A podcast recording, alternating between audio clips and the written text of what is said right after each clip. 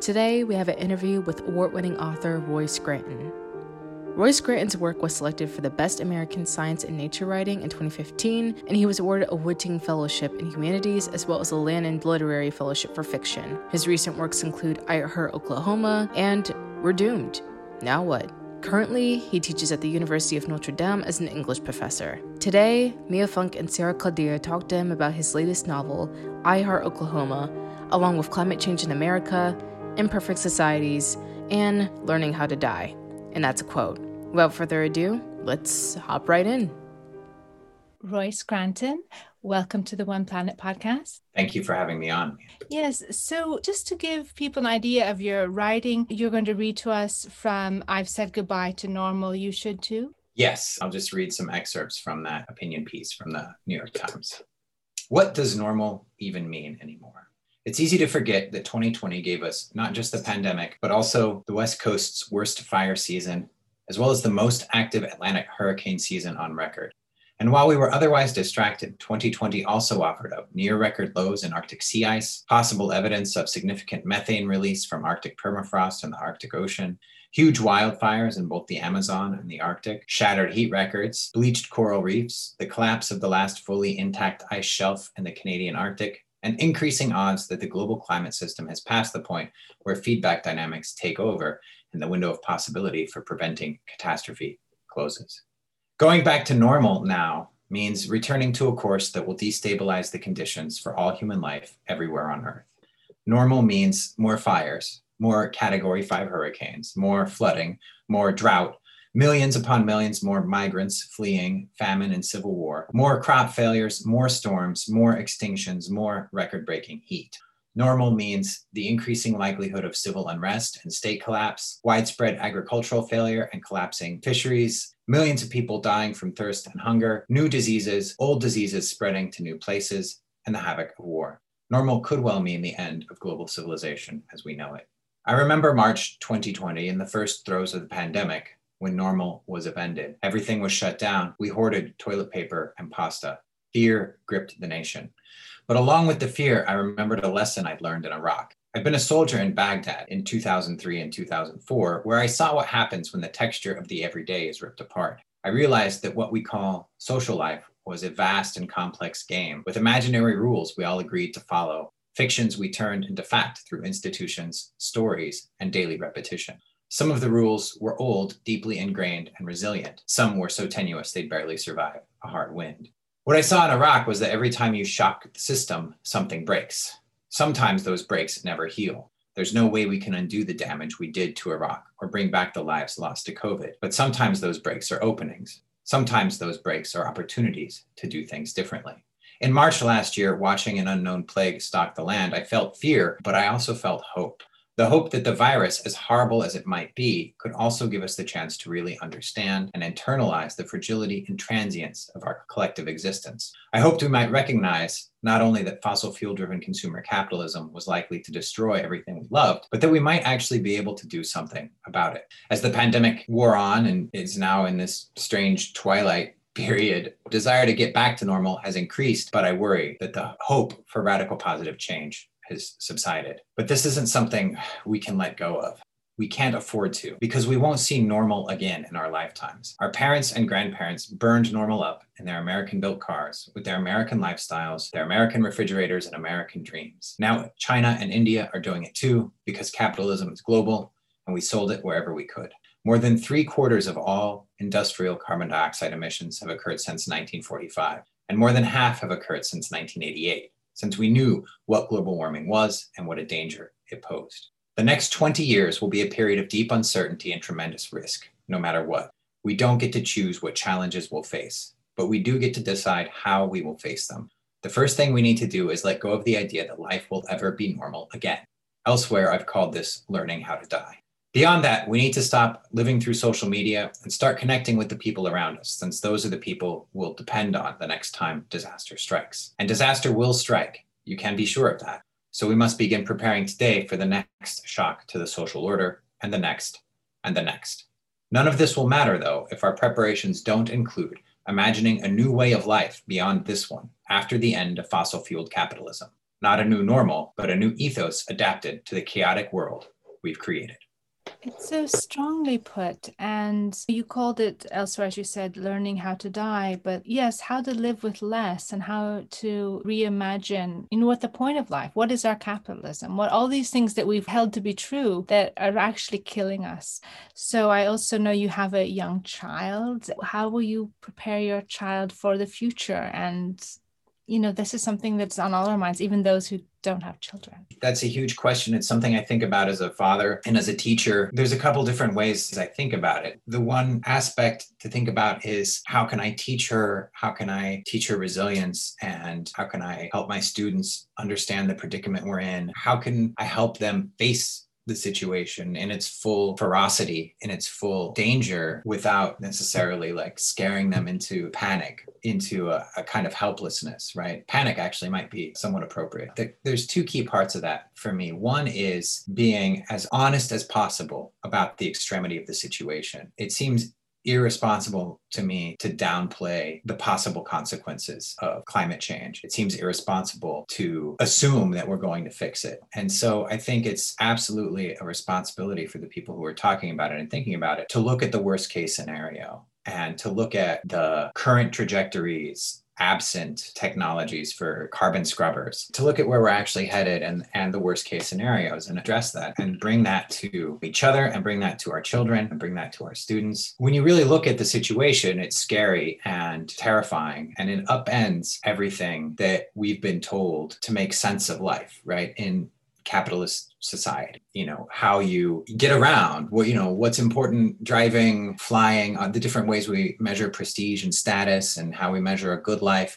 Um, none of that makes sense when you put it up against a planet undergoing massive ecological upheaval. That, that is the, the second part of what I think being a mentor or being a parent or being an adult or a teacher with regard to climate change means, helping younger people sit with the terror and sit with the grief, the sense of unknown, and not push it away and not repress it and not try to find a way to just move past it without dealing with it, but really to really inhabit that space of unknowing and fear and grief, because that's the space, that's the reality that we live in. And the only way forward is through that. Those two things are for me the key things when it comes to thinking about the younger generations, is to help them as fully and realistically as possible confront the extremity of our situation, and then help them sit with and process the profound and complex emotions that are going to come out of that.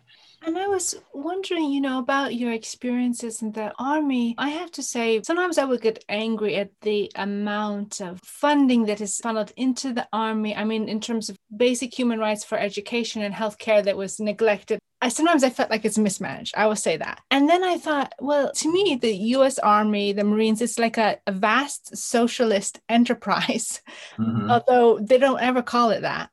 Right. Highly organized. So what have you learned from that? How could we even use that to combat not wars overseas and, you know, outsourcing all of these more traumas upon other people, but bring it back home and combat climate change? Yeah, it's something I've thought about a lot with regard to World War Two, the, the conflict people saw at that point between the commercial sort of capitalist ethos, the, the democratic liberal ethos, the individualist ethos of, of American culture, and the demand at that point, you know, to fight the war for collective, communitarian, sacrificial values. You know, there were a lot of people who saw that conflict, that ethical conflict, quite powerfully. That's certainly one way of looking at our situation now. You know, it's true, the Army is the most socialist organization I've ever been a part of. Everybody put the collective good, or at least they were supposed to, and most people did, put the collective good over ahead of their individual good. There were income discrepancies between the officers and the enlisted, but they were nowhere near what you see in corporate America, you know, uh, and in various ways. It was a very collectivist uh, and socialist organization. You know, and it's possible, I suppose, to to imagine somehow that transferring to broader American culture. I'm, I'm not sure how precisely, because the Army is such a closed system. There's a very strict process of getting into it, and there's this sort of initiation you go through. Um, and being in the military, you really identify as someone who is, as a service member, is not part of mainstream American culture, right? You might be as a, you know, in your off time, but as a service member, you see yourself as set apart.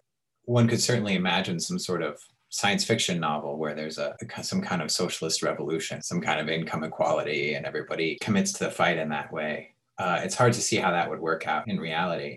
It's interesting to think about. William James talked about the moral equivalent of war, right? He talked about precisely how war has this collectivizing effect, and it uh, helps bring out the best in us in so many ways. It's a sort of, you know, early twentieth century macho wilderness, Theodore Roosevelt kind of ethic. It had really profound insights into ways that that kind of collective endeavor can bring people together. But his solution at the end of that, if you go back and read it, is for a war against nature.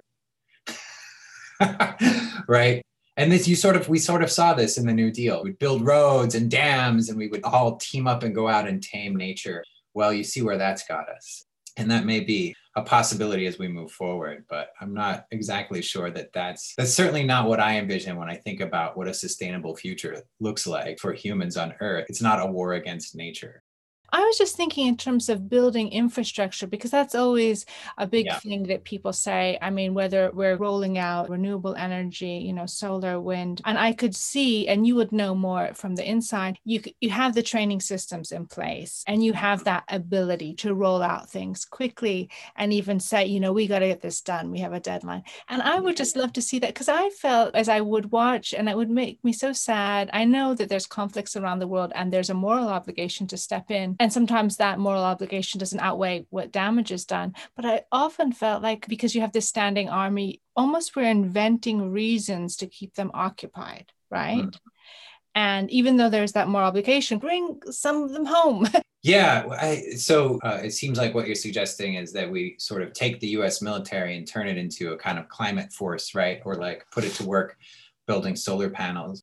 And I think that's a lovely idea. And I've suggested that something similar before. And it would certainly be one possibility, in addition to the kinds of infrastructure work that the military could do internally or internationally. There's also, as climate change continues and the effects of climate change continue to disrupt agriculture and bring storms to other places, continues to drive migration, right? There's going to be need for disaster relief, humanitarian relief, peacekeeping forces. And so there's certainly a, a possible heavy green vision for the U S to sort of retake its role as the so-called leader of the free world and to use its military to help people impacted by climate change and help build infrastructure to protect from climate change all over the world. Yeah, there's a certain beauty in that idea. Unfortunately, there's also the aspect that the U S military is a gigantic boondoggle. When President Eisenhower warned of the ascension of the military-industrial complex in nineteen fifty-nine, I want to say, you know, he wasn't just talking about a larger military. He was talking about how building for war had become a profit-making endeavor that had insinuated itself into all levels of the American body politic. That's even more true today than it was then. We remain a nation built around war-for-profit machinery. That includes everything from gas-guzzling jet fighters to, you know, increasing securitized cyber warfare capacities, right? And surveillance capacity. Google's big work now is with the government. Peter Thiel's Palantir and other organizations. And so there's the fact that in a deep way, the military, it's a socialist organization internally, but if you step back, it's what General Smedley Butler called a, a racket. It's a way to make money for a lot of people, and it has been for a long time. So, uh, and that sort of, that kind of extractive, exploitative aspect of it is in a, a beautiful vision of the U S military is a kind of positive climate force. That extractive aspect, that exploitive aspect of it is going to continually work against reaching a genuinely just and, and sustainable sort of future. Yeah, so you mentioned that, you know, we must prepare for a sort of new normal, you know, whether that be at the larger U S level, military, but I, I'm just wondering, what are some of the ways you've made changes in your life in practicing being a climate activist? Let me first of all say that I'm not a, I don't identify, I don't think of myself as a climate activist necessarily. I'm trying to understand the world that we live in and uh, make sense of it and then make wise decisions going forward. And insofar as I, you know, am privileged, have the privilege of being a writer and a thinker and a professor, I do that in my work, right? To help bring what I find to other people and to try to craft craft that experience and knowledge and insight, such as it is, into narrative and books and understanding that might help other people if they're, you know, looking for that. So I, I wouldn't necessarily call myself a climate activist. You know, in my own life, I think some of the most important things that I do to help me stay grounded in the reality of our changing world and face the future in an open way are to meditate. Not a long time, only twenty minutes a day, but that's hugely important. Getting out into nature, you know, getting out to see, even if it means a walk in the neighborhood, right? But like paying attention to the natural cycles that we live within that are changing so radically around us, paying attention to the trees and the birds, the water and the air that we live within, that we depend on for our life. Talking to scientists as much as I can, keeping in touch with them and keeping their understanding alive for me. Trying to do other things like fly as little as possible, like walk if I don't have to drive. I'm not entirely vegetarian, but I'm largely vegetarian. Some of these like personal choices for a variety of reasons. But I will say that a lot of times the kind of discussion we have around climate change and, you know, what you can do sort of comes back to these questions of personal consumer choices, you know, like, you know, what do you eat or how do you get around and so on. That's all well and good from a, a personal point of view. But the fact of the matter is, is that that's not how things are going to change. And it's not how we're going to deal with climate change is by one person making the decision to not fly anymore, right? Those are worthy decisions to make on a personal level, but we shouldn't confuse those with the structural transformations necessary to address climate change and its impacts, nor should we confuse those with a real psychological, cultural reorientation to see ourselves embedded ecologically within a broader world, right? You know, in some ways, those are baby steps to understanding oneself as embedded in a world. But in another way, you know, they also offer the opportunity for a kind of sense of moral su- superiority or sanctimoniousness and feeling yourself sort of the opportunity to feel separate and superior to other people, um, which is in a form of alienating yourself from the world that you live in, because we live in the natural world as human beings embedded in a social world, right? And so it's it's really important to understand and to think about how we're embedded in those social relations and how those social relations are embedded in ecological relations. That for me goes back to trying to, to pay attention to the natural world around me, you know, meditate and stay grounded. You know, another thing I do that everyone everyone could do is I talk about climate change every day. Like anytime I have a conversation with somebody, I talk about it. I talk about wildfires in the West or whatever I read in the news, flooding in India, or simply the fact that it's five degrees warmer where I'm at than it usually would be this time of year twenty years ago. I suppose it kind of makes me annoying to be around to some degree, but nevertheless, I feel like just simply testifying, witnessing to the, the ongoing fact of climate change is really valuable and, and can actually do a lot to help shift the conversation. Most people don't. Recent surveys looking at how Americans think about climate change show that even people who identify climate change as a as a serious problem and are concerned about it, most of them don't talk about it with other people. And most of them don't hear other people talk about it. It's good that we do things like this, have this conversation. Climate change is in the news and in the media. Um, you know, it should be there more. It should be front page every day. But over and above that, we can talk about it when we're talking to our friends or when we're in line to get coffee with our reusable mug or whenever, just in the conversations that we have, we just make the ongoing reality of climate change part of the texture of our of our daily conversations. It will just help us think about it more and think more into, right, the consequences. Last thing, and this I shouldn't, you know, I don't want to go on too much about this because I'm just starting to do it, but I'm looking at working with local neighborhood organization to, you know, build an emergency response team. And that's something we can all do is work in our neighborhoods, work in our communities to build, you know, neighborhood networks so that people can protect each other and be more resilient when specific disasters strike, when there's a fire rushing toward the community or when there's a flood knocking out people's homes and people need to be helped, then we can step in together and take care of each other. That's going to be increasingly important as time goes on. Yeah, I guess we do need to have those survivalist skills, even in so-called developed countries. It's everywhere. I mean, Siberia's on fire. You know, I just didn't even think, and they didn't even know it. They didn't, yeah. It was just like, it's so big, they didn't know. And in terms of, but you're so right, because that's what politicians count on us saying, oh, well, we'll take our responsibility. But at the same point, it really does have to have that greater structural change. In your conversations, what are some solutions that you've come across, political or organizational, that you think, wow, could we, if we only we could just implement this wider? Well, that's the rub, isn't it, though? Uh, if only. Part of the tragedy or frustration of climate change is that we know what the solutions are, but the very problem is implementation. This, those solutions would have to be implemented through the political processes that we live within, which aren't built to produce the best good for the most people. The political organizations, the political systems that we live within are largely built or largely maintained, we'll say, for the powerful, by the powerful. The U S government's known about the danger of climate change since the sixties, and it's been manifestly clear to the public since the nineties, but emissions have increased. And increased and increased. And not because we didn't know what to do, not because we didn't know how to use renewable energy or how to drive less, right? But because that's not in the interests of those who have the money and power. And it's also not how our society is, is organized around capital and, you know, extracting value from nature and extracting value from laboring bodies. You know, I don't know what to say. There are all kinds of people who will tell you that we just need to do this and this and this, you know, Project Drawdown, or, you know, advocates for democratic socialism, people like Catherine Hayhoe or Michael Mann, or, you know, all kinds of people, Bill McKibben, right? The solutions are out there, but in deep ways, we're not facing the scope of the transition required, right? To get uh, off of fossil fuels entirely, right? Not likely to happen, it appears, in our lifetime, maybe ever. And even more than that, there's the fact that climate change is, al- is already happening. So, you know, the mitigation efforts going on right now are positive. That's great.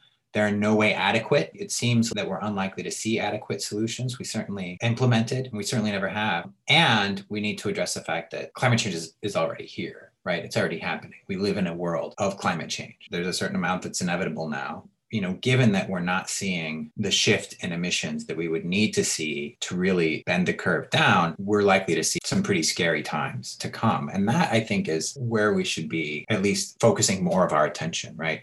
We need to be thinking more about how we cope with the, the last thirty or forty years of failure, how we deal with that, and how we deal with the extremity of the situation. One one thing that I find, it's almost funny, if it wasn't so, so tragic, is when people like Kate Aronoff or others are are basically like, well, the problem is we just need to fix capitalism and and, and then, you know, we can deal with it. Well, great. Yeah. If only someone had thought of that. If only anybody had been thinking about how we could live more justly and equitably together. And I'm being facetious, right? As people have been doing basically since capitalism's inception. Even before capitalism, there were, as capitalism emerged as a conceptual framework for society, there were critics at that time, right? Fighting against it and arguing against it. So, you know, that's a powerful tradition to draw on and think through.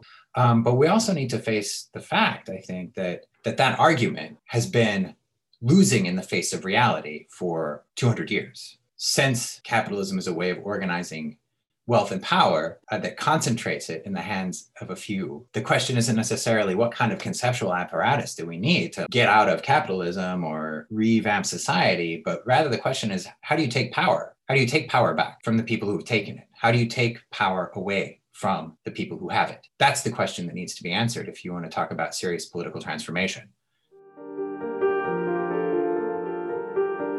Hi everyone, my name is Lauren Chiname and I'm a rising junior at N Y U, majoring in English with the creative writing track.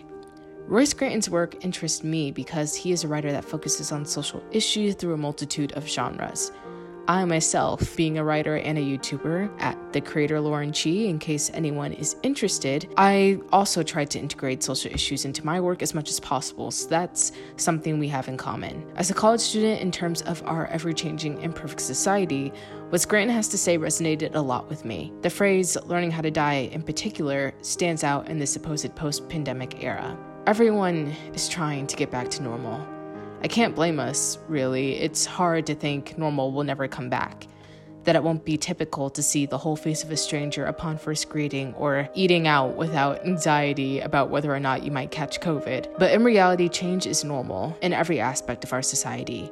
Social, political, economic, and even personal. Mister Scranton was right to point out how critical this concept is in moving through the world. We can't continue to move forward if we keep looking back. It'll hinder us from acknowledging the urgency of the problems right now, like climate change. Nothing we have is perfect. As long as we accept that, it's easier to think of change and what we can do better. Roy Scranton is relatable in the sense where he isn't necessarily a climate activist, he's just a person concerned about the climate. This compels him to write some of his text and start conversations, which is something I find especially intriguing, how he emphasizes the importance of simply talking about social issues, climate change specifically. For example, a simple conversation with friends or classrooms. A method that comes to the forefront of my mind as a storyteller was storytelling. Mister Scranton himself employs this method through his own work. It's like with the pandemic. We got plenty of pandemic books out of the whole pandemic era in twenty twenty. As changing climate becomes a more urgent issue, it'll be included even more in literature and other media. I admit, I myself am working on a novel focused on this issue, but this is an easy solution that people sometimes ignore, but it honestly helps. Nothing gets done if we don't at least start talking to each other. That's all I have. Now, let's get back to the interview. And it's interesting because the people who defend capitalism the strongest, they defend it as something that gives everyone an equal opportunity and access. And I was speaking with uh, Richard Wolff, the economist, the other day, and a socialist, of course. And the problem is flawed within capitalism itself because it never really destroyed feudalism. It just replaced it. It's built upon the foundation of feudalism and these other systems where there was, you know, a great power imbalance. Obviously, there's more opportunities now, but still. And so we really have to attack that. But an interesting thing, he said that in recent polls, Republicans in America have And, and you know, the Republicans are not fans of socialism, but when polled, because capitalism is failing so many people, mm-hmm. and asked whether they might be open to socialism, I think it was something like forty percent, he said, said yes, not because mm-hmm. they love socialism, but because capitalism is failing them. So they have to find something. They, yeah. Capitalism has to live up to its name. Yeah, and that's good news on one level. And another level, it's alarming, at least insofar as historically in these periods where there's a mass of discontented people resisting capitalism or upset about its rewards, there tends to be a fair bit of social upheaval and often war that draws off a lot of that discontent and is able to redirect it into various forms of nationalism. You can see this quite clearly with Woodrow Wilson's efforts around World War One and the Creel Committee, uh, which were coextensive with efforts to grind down very active uh, American labor organization at the time, from socialists to anarchists all over the U S. You know, and, and as well, there, there are numerous very sophisticated arguments for the value of capitalism, value of markets, for providing information on value and costs. You know, a lot of people do make arguments, and this is inarguable, that over the last two hundred years, capitalism and technological innovation have brought a higher standard of living and greater health to the people of the world. That's inarguable. That's absolutely true. It's a combination of capitalism, imperialism, and technological innovation that have raised all boats in, in their way and increased standards of living and so on and so on. Uh, you know, people like Steven Pinker make this argument. There's various kinds of just so stories about how we're all better off now because of capitalism and technological development than humans were in seventeen eighty-four. Uh, the thing that all these stories ignore, however, is two things. One is that this trend line parallels various other trend lines that measure our devastation and exploitation of the earth. This trend line is real, right, in terms of human wealth and general quality of life as measured in, in numerical terms. The cost for that are also manifest and have largely been externalized, if not necessarily into the environment where they often are, they're also externalized into the future, which is to say, yes, there's this huge surge in human population and relative wealth and so on and so on, but there's absolutely no reason to believe that it's sustainable into the future, especially not infinitely. Infinite growth is impossible, right? It's just not physically possible. The other thing that these people tend to ignore or elide or obscure is that this trend line is also, it's essentially grounded in empire and fossil fuels. It mostly comes out of coal, oil, and guns. That turns us back to the question of costs that have been externalized into the environment or externalized into the future, populations that are regarded as disposable. And then it also ignores the very real power dynamics behind that,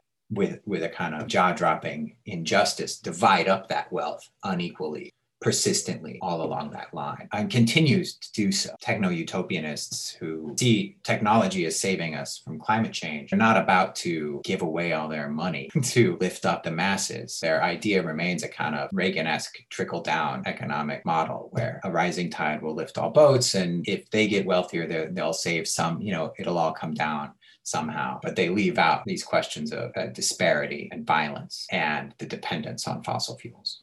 Exactly. And this extractivist mentality where traditional society and, and work structures where they had ownership of their own, you know, labor and their own community, and the whole happiness index isn't taken into account. The whole feeling that then they become dependent as we take their natural resources. So mm-hmm. it's the accounting isn't really properly done. Sarah, I believe you had another question. Yes, I was just wondering, how do you think we can get a sense of urgency across at the higher, more powerful levels, as you discussed, because they really are in control of the situation?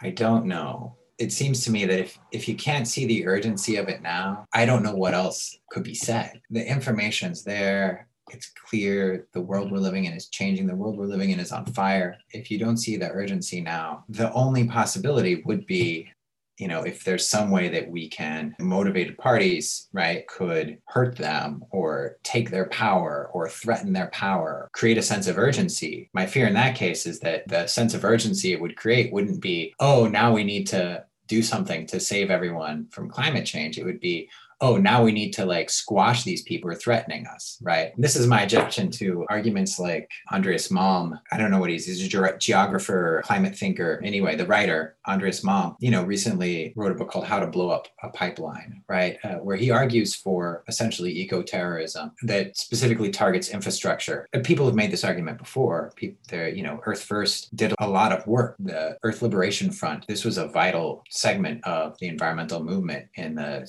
seventies and eighties and even into the nineties that explicitly avoided targeting people but targeted infrastructure. It got squashed because the people in power and the, the forces of law and order saw it as a threat. They identified it as terrorism. You know, Mom argues that if we blew up pipelines, that would increase the cost of oil production, and that's a way to influence the people, the oil companies, and it would be a way to make it cheaper to go renewable than to do oil, and so on and so on. And his argument might be persuasive in some way in a fantasy world where the people in power aren't in cahoots with the military, the military industrial complex and the police. But we live in a world where they are. And as well, at least in the United States, and I can't speak necessarily globally, it varies, but in the United States, at least, the general population is profoundly antipathetic to political violence. We've seen it again and again. When there's civic political violence, you know, at least over the last probably eighty years, there's a really strong reaction against it.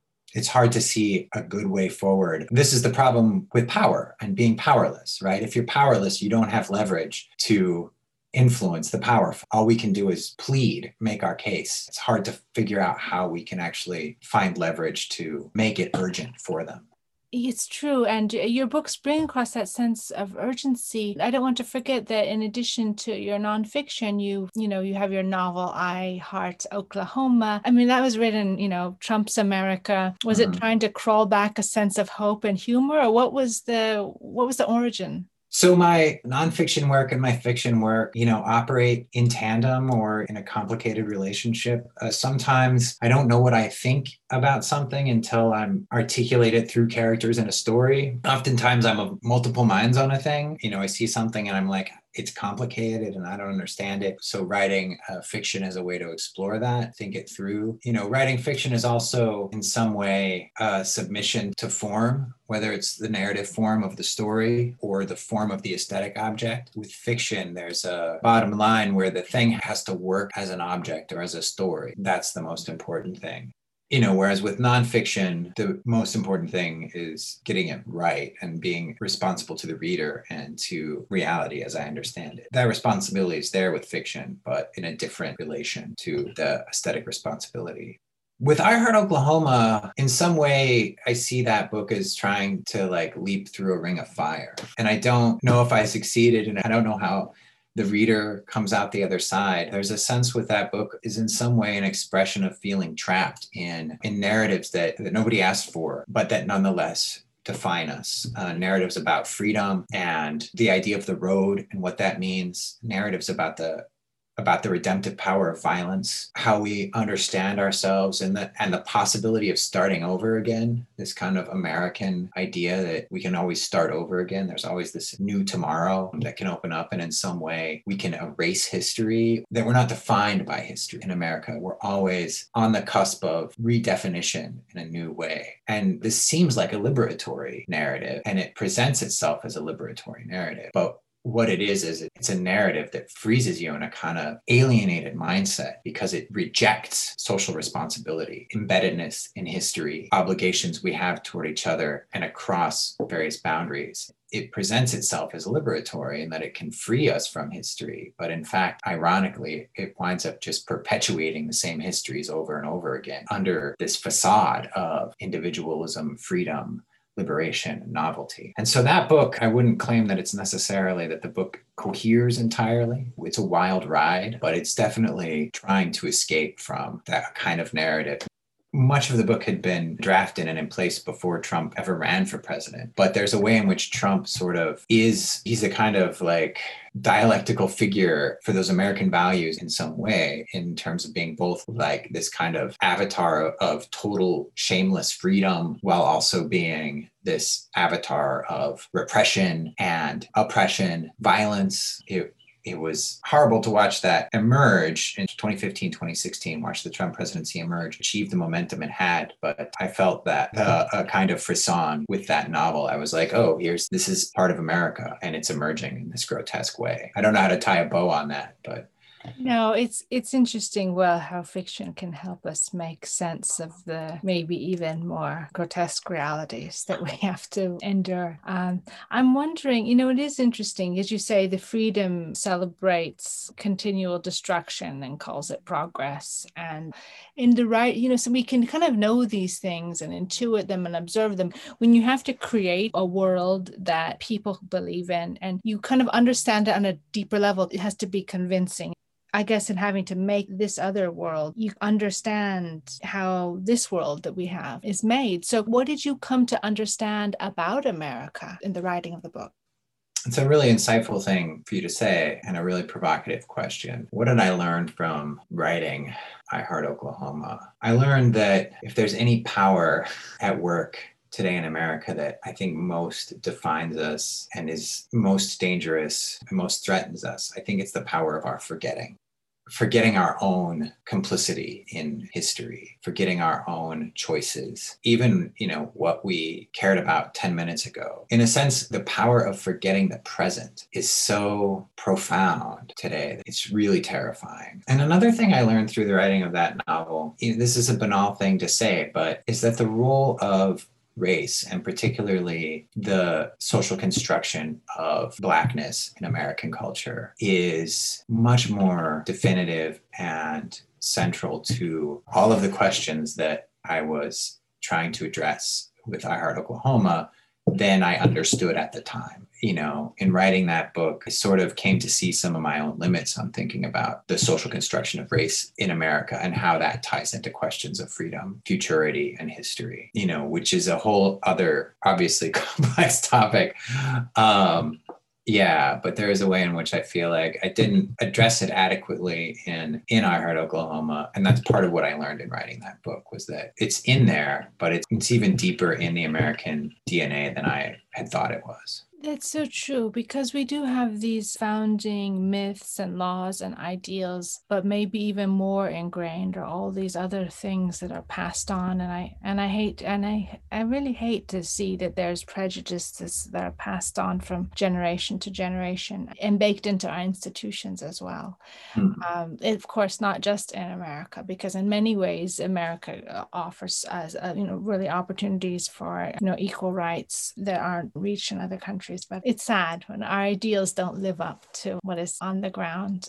You've really given us uh, so much, you know, rounding the circle from the beginning of the conversation. We were talking about, you know, lessons for, to young people in the future. And so as you think about the kind of world we're leaving for the next generation and the things you'd like to see changed and, and, and what's happening slowly, finally, you know, what would you like young people to know, preserve, and your important word, remember? One thing I would want to say before answering that question is to say that I think it's important that we don't put too much on future generations in terms of our desires for solving all the problems we've inherited and made worse and passed on to them. This is part of the rhetoric of the ideology of freedom and novelty, right? Is this kind of faith that the next generation can fix it or that they might find the answers. I think it's important that we take responsibility for the world that we live in today and that we don't project onto the future the world that we would like to see, because the fact of the matter is future generations are going to have to figure out how to live in the world that we've left them in their own way. And they may figure out ways to make sense of that world and live in it that we would find incomprehensible or even repugnant.